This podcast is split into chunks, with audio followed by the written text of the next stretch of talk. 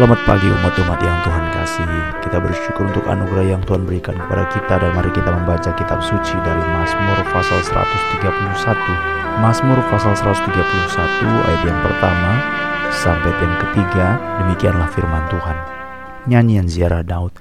Tuhan, aku tidak tinggi hati dan tidak memandang dengan sombong. Aku tidak mengejar hal-hal yang terlalu besar atau hal-hal yang terlalu ajaib bagiku Sesungguhnya aku telah menenangkan dan mendiamkan jiwaku seperti anak yang disapih berbaring dekat ibunya. Ya, seperti anak yang disapih, jiwaku dalam diriku. Berharaplah kepada Tuhan hai Israel dari sekarang sampai selama-lamanya. Sampai di sini pembacaan kitab suci. Puji Tuhan.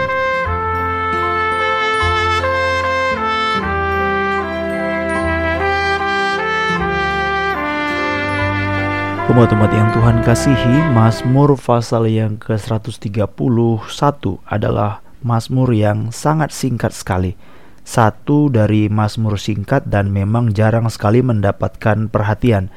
Demikianlah seorang komentator Alkitab bernama Ellen Ross mengatakan, tidak ada kalimat-kalimat atau kata-kata yang memerlukan pengertian yang sangat sulit karena tidak ada nama tempat, tidak ada nama orang, tidak ada mengingatkan kepada satu situasi bagaimana Mazmur 131 sebagai satu dari Mazmur ziarah. Ini adalah suatu kemungkinan-kemungkinan di mana Yerusalem itu telah hancur sebagai puing-puing. Mungkin kita berkata, loh tapi ini nyanyian ziarah Daud. Jadi ada kemungkinan, sekali lagi ada kemungkinan yang menulis ini adalah orang yang memang dipengaruhi oleh Daud. Atau dia mengambil nilai-nilai pemikiran-pemikiran dari Daud. Jadi tidak Daud secara langsung, tetapi juga bisa disebut sebagai Daud karena dia memang pemikiran-pemikiran Daud. Jadi misalnya ada tokoh yang sudah meninggal dunia, lalu pikiran-pikiran orang itu kita bicarakan lagi sekarang. Ya, itu sebenarnya lebih kurang kan sama ya. Jadi orang itu sendiri ngomong langsung atau ada orang lagi yang membicarakan tentang dia atau pikiran-pikiran dia dibicarakan lagi, yaitu lebih kurang sama. Jadi ini memang bersumber dari seorang yang bernama Daud. Tetapi pada waktu kita membicarakan nyanyian ziarah, itu adalah cara Allah untuk membangun kembali kota Sion atau membangun kembali memulihkan kembali bangsa Israel, kota Yerusalem, bait Allah yang sudah menjadi puing-puing.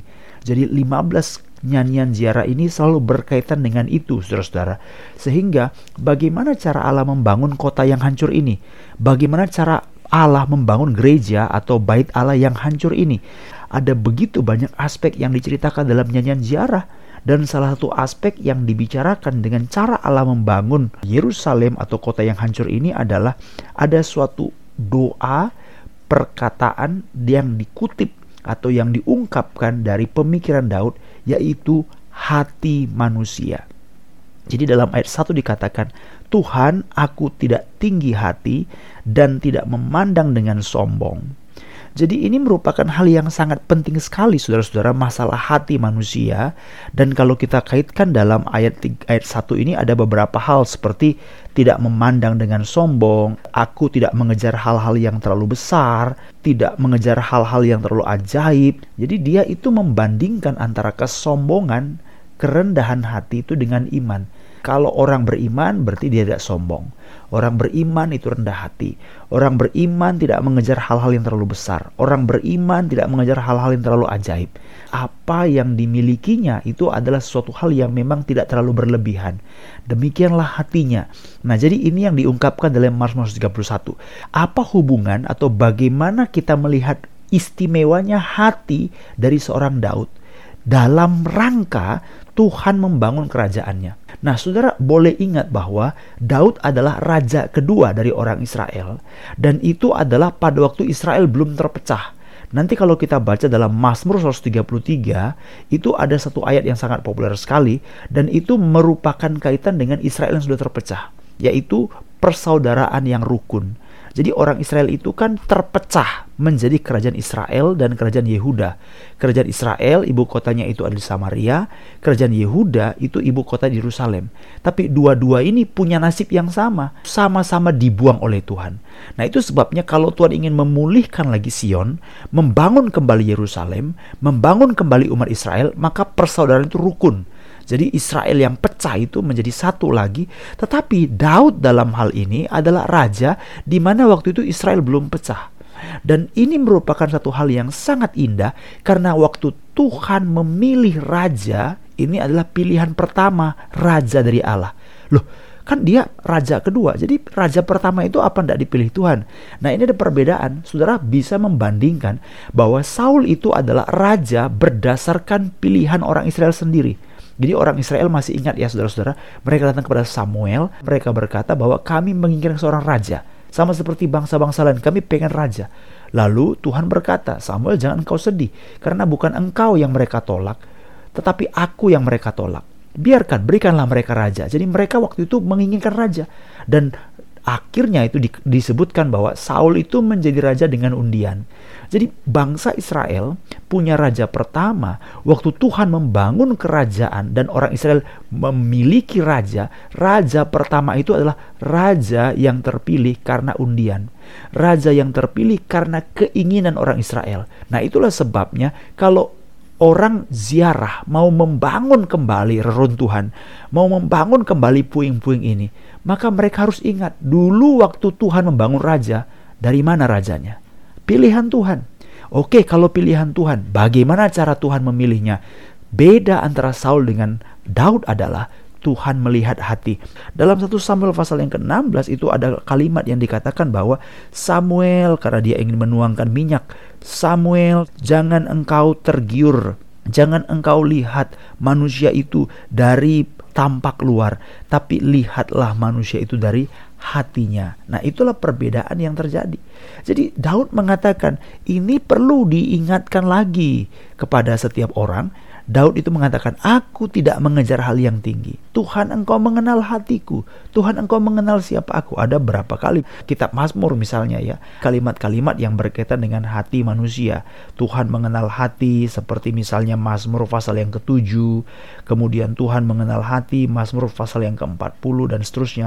Tetap pada waktu Tuhan ingin membangun runtuhan, kalau orang Israel ingin dibangunkan kembali bait Tuhan seperti sedia kala, dia diingatkan dalam Mazmur 131 yaitu hati.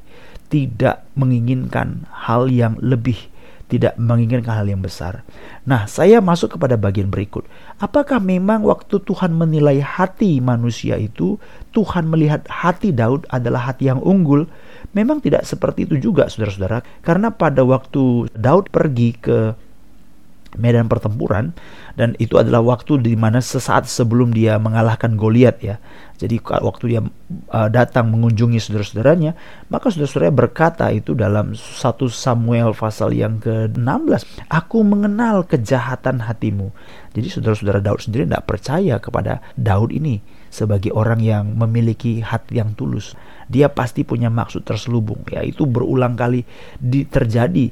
Misalnya pada waktu Daud juga lari dari Absalom anaknya dan itu ada seorang yang bernama Simei bin Gera dan dia melempar bola balik melempar dengan batu Daud bersama dengan rombongannya. Dan dia berkata lihatlah sekarang kamu sudah meninggalkan istana Yerusalem. Ini adalah perbuatan Tuhan membalaskan karena engkau telah merampas kerajaan daripada Saul daripada keluarga atau keturunan Saul Tuhan membalaskan engkau Daud berkata, "Ya sudah, biarkan, jangan bunuh orang itu, jangan apa-apakan orang itu.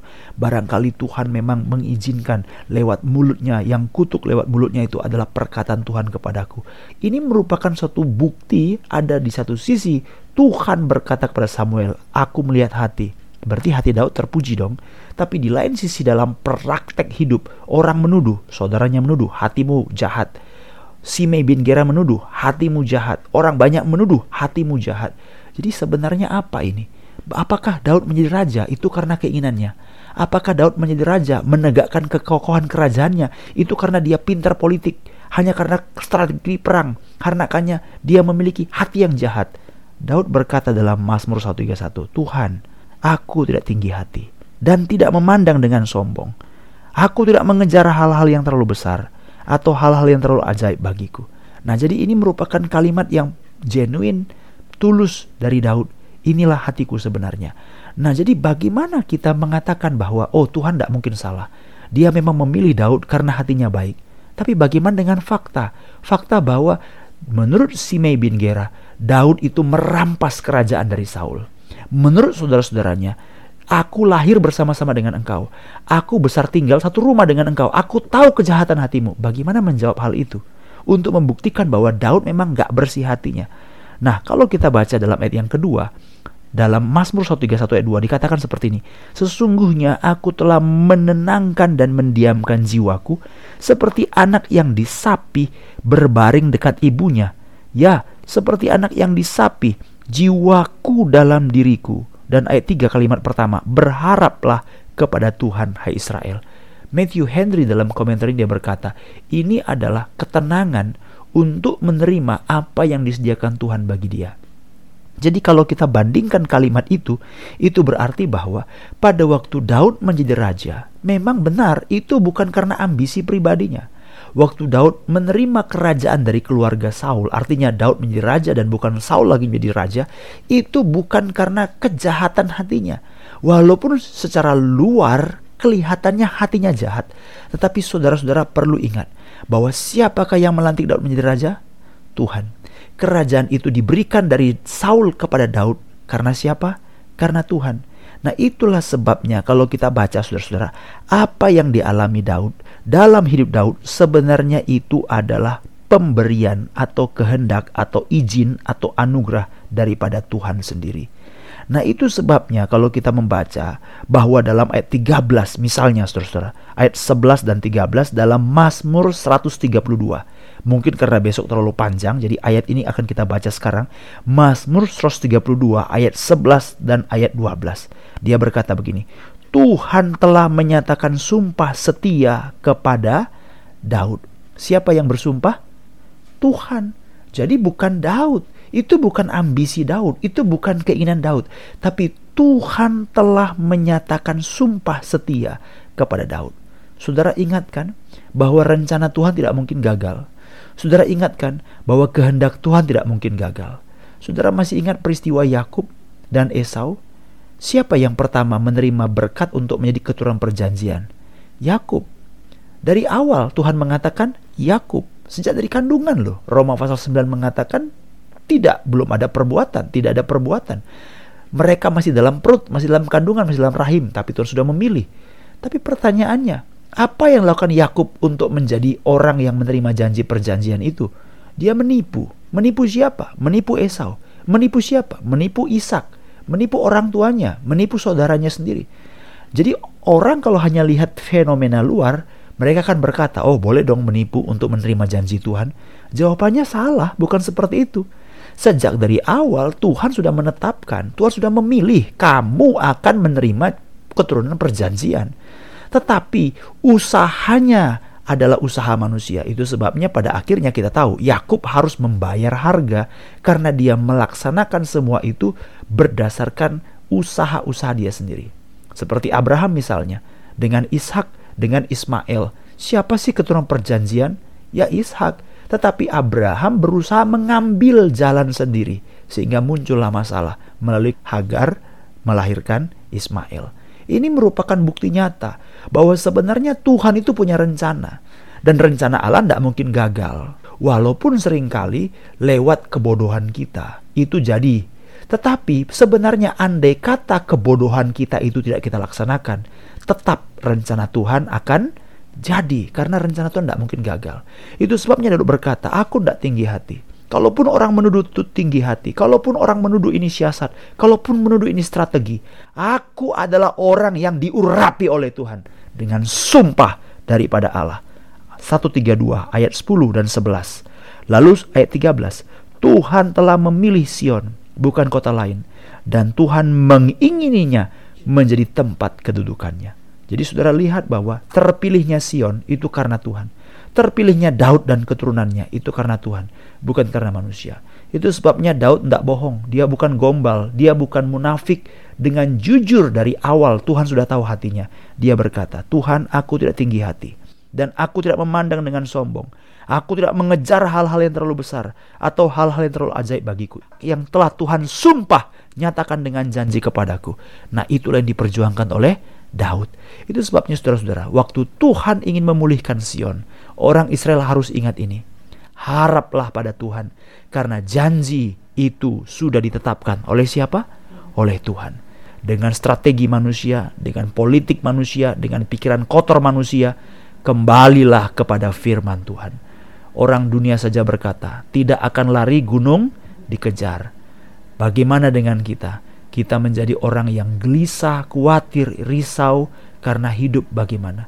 Memang banyak pakar peneliti dan segala sesuatu orang ekonomi dunia mengatakan 2022 itu tahun yang sangat suram, sangat sulit. 2023 tahunnya lebih gelap, akan lebih banyak negara-negara yang mengalami krisis dan goncangan. Mari kita berdoa, tapi kita harus bisa jaga diri. Kita harus bisa memilah mana yang takut akan Tuhan, mana yang perlu kita waspada, mana yang tidak perlu kita khawatir karena pengharapan kita bukan pada manusia, pengharapan kita pada Allah. Tetapi bukan berarti karena kita berharap pada Allah, maka kita tenang-tenang tidak melaksanakan tanggung jawab. Harus berjalan maju menabur benih sambil mencucurkan air mata. Itu kata kitab suci pasal 126.